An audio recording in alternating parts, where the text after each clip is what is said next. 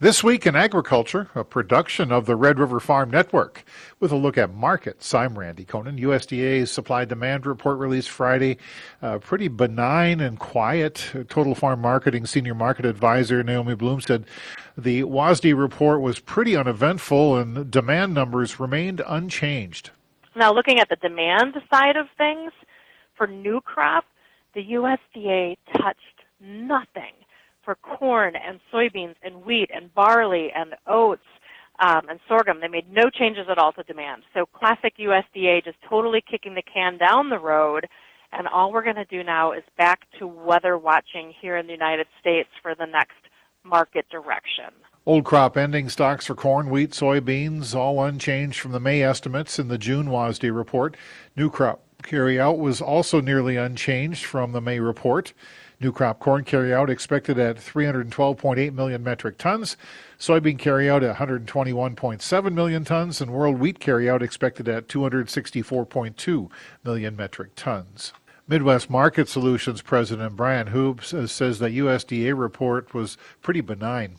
USDA did not make any changes to corn or soybean production, which really was not expected. They've never made a soybean production change in the month of June, and a handful of times they have for corn. And I think they certainly would have been justified in doing it this year with crop ratings really sinking. But it, it seems like um, this happened maybe more after June 1 than prior to that. There wasn't much of a crop problem, crop stress prior to June 1. It, it's really been uh, more uh, developing here recently. And wheat production rising a little bit. I, I think that makes some sense. You know, the crop ratings have been improving. There's been good rain since our last uh, supply and demand report. So I don't think that was a, a shock or a trade to anyone.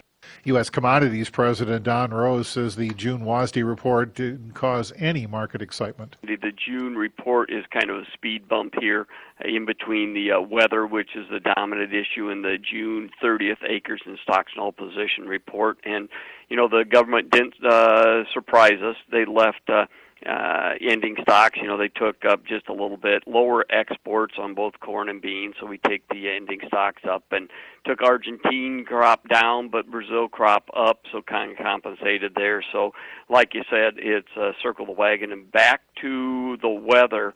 Uh, is going to be the dominant issue going forward, and then the competition with Brazil on uh, how much grain can they sell during the summer. Saw a pretty volatile livestock market this week. Progressive Ag Marketing market analyst Brian Strawman said the livestock markets uh, were mixed after opening higher. And we were sharply higher this morning in the in the feeders and the live cattle. Uh, you know, traded with some decent gains. And uh, again, I, I think you look at the technical damage that was done on Tuesday, and you know, had some more selling come into the market here at the midday time frame. Uh, you look at the cattle side of the uh, the the equation, and uh, we had a stronger cash market again this week. The futures are at a discount to the cash. Supplies are tight. Uh, export demand has been slow, but that technical damage, I think, uh, added to the selling pressure. Stroman says even the lean hogs got in on the action. We posted new contract lows a week ago last Friday, and I think we're about thirteen, fourteen dollars above that uh, today. We gapped higher on the open. Uh, the cash index is climbing. Uh, stronger cash and cutout markets, uh, and seasonally we see those uh, supplies uh, decline here too. So, a pretty exciting day for the meats across the board. Let's look at markets this week in agriculture. I'm Randy Koenen. weeds, disease, markets. If you grow dry beans, weeds, you're dealing with disease, crop management pressures markets, all season long. Weeds. And while you're tough enough to handle the pressure, your dry beans aren't. That's why there's BASF. Our dry bean crop protection solutions relieve the pressure with better control, start to finish. Contact your BASF retailer for better dry bean solutions all season long. World Weather Incorporated senior meteorologist Drew Lerner is your trusted source for agricultural weather. From the northern plains, we do expect some showers to develop and a couple of thunderstorms. The majority of the meaningful rain, though, is going to be in southern Canada. To South America, Buenos Aires, La Pampa, and Cordoba, but it doesn't occur until we get into next week, leaving plenty of time for changes in the forecast. Drew Lerner, only on the Red River Farm Network. We're reporting agriculture's business. A look at news this week in agriculture on the Red River Farm Network. A section of the pipeline used to transport ammonia fertilizer from Russia through Ukraine has been blown up. A Russian foreign ministry official said it will take one to three months to repair. Russia has repeatedly said it won't renew its participation in the Black Sea Grain Initiative when the current deal expires in July. This action casts further doubt on the future of that grain deal. Union workers at the West Coast ports have been staging unannounced work stoppages, causing problems for cargo shipments. The contract negotiations have now moved into their second year. Trade groups have asked the White House to get more involved in the labor dispute. The port of Oakland and the Long Beach port is shutting down. U.S. Meat Export Federation President CEO Dan Halstrom says this could impact meat shipments from the West Coast to Asia. When it comes to chilled cargo, be it beef or pork, especially pork with a shorter shelf life, one of the keys is to have your closest port of calls, which would be the West Coast. I mean, we can switch some of this cargo to places like the Gulf and, and even the East Coast, but it'll be much, much uh, of a disadvantage when it comes to shelf life and marketability of U.S. products. So, uh, you know, shifting, especially on a chilled side, uh, away from the West Coast is not a particularly uh, good option. The federal government will perform a safety assessment of all major U.S. railroads. This decision follows the February derailment of the Norfolk Southern train in Ohio.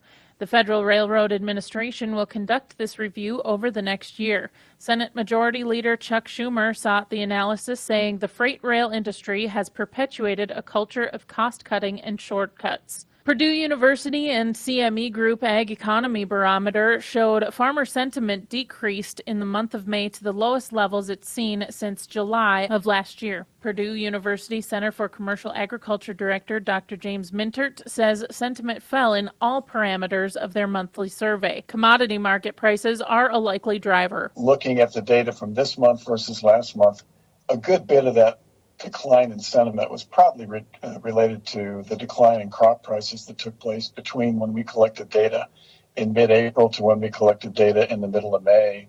Um, you know, if you look at those prices, I think uh, depending on which commodity you're looking at, whether it's corn, soybeans, or wheat, those prices rolled down between eight and ten percent over that time frame, and we've seen some additional weakness since then. Um, and that that was probably the biggest concern for uh, producers with respect to a change from April to May was that uh, concerned about a cost price squeeze, and that's really starting to show up in some of our data.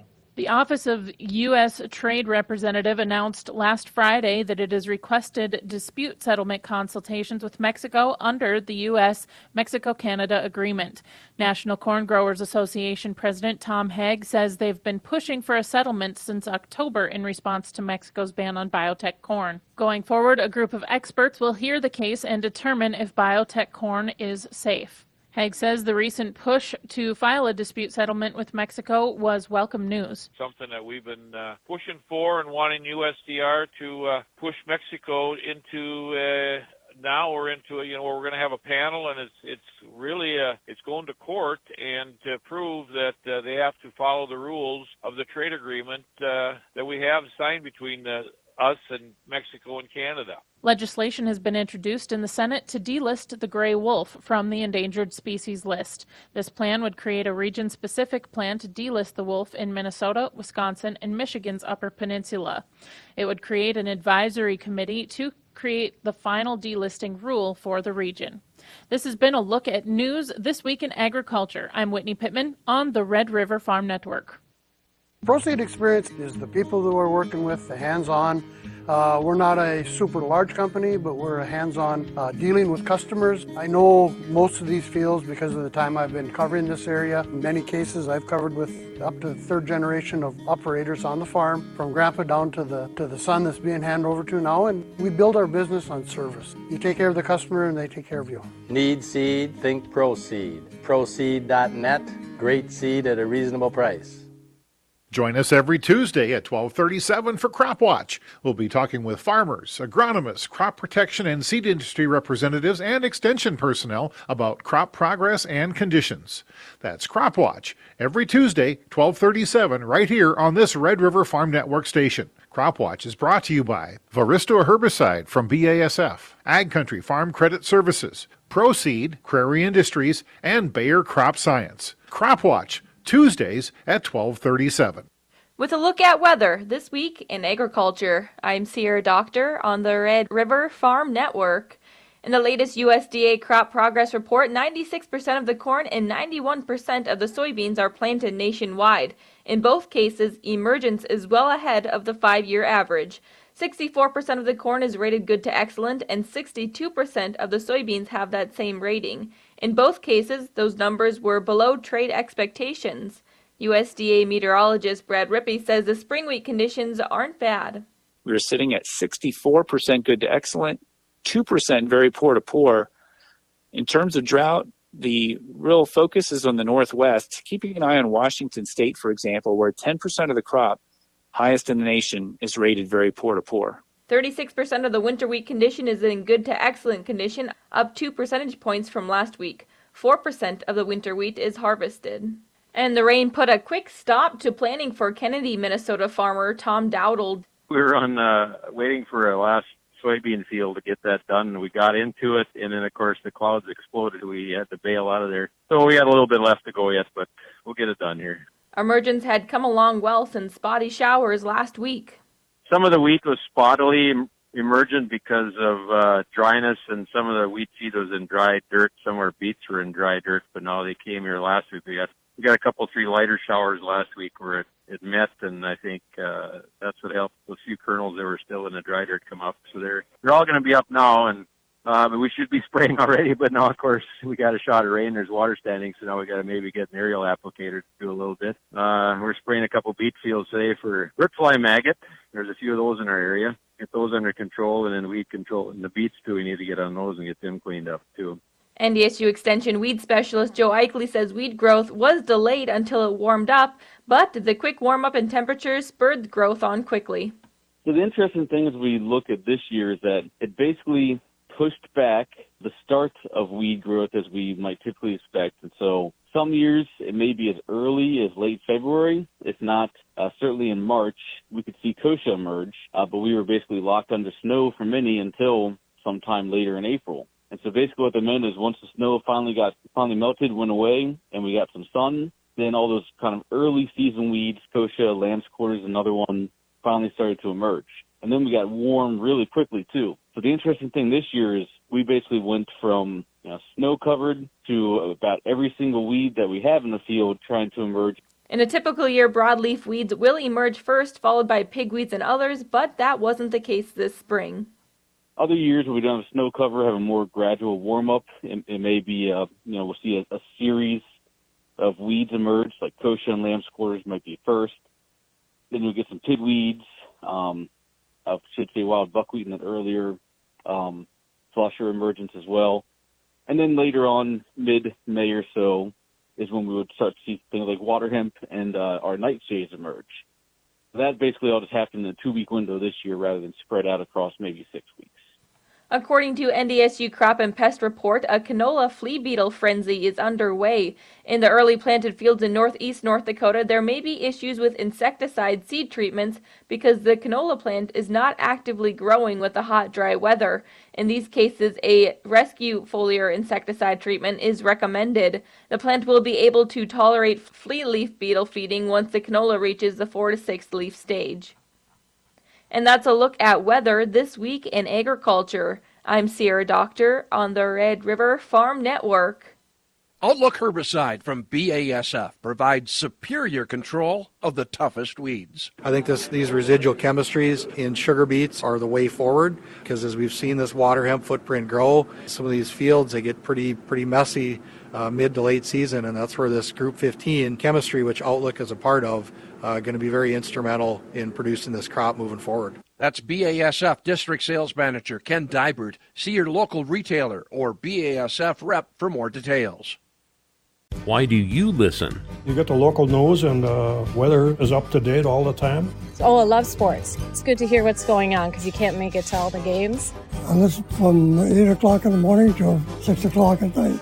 It moves with me. It's portable, it goes with me, it's in my car. I can find my mood, I can flip through stations up and down, the dial. There's always something that's talking to me. Why do you listen? Go to whyilisten.com, tell us why you listen, and you have a chance to win $500. Visit whyilisten.com today.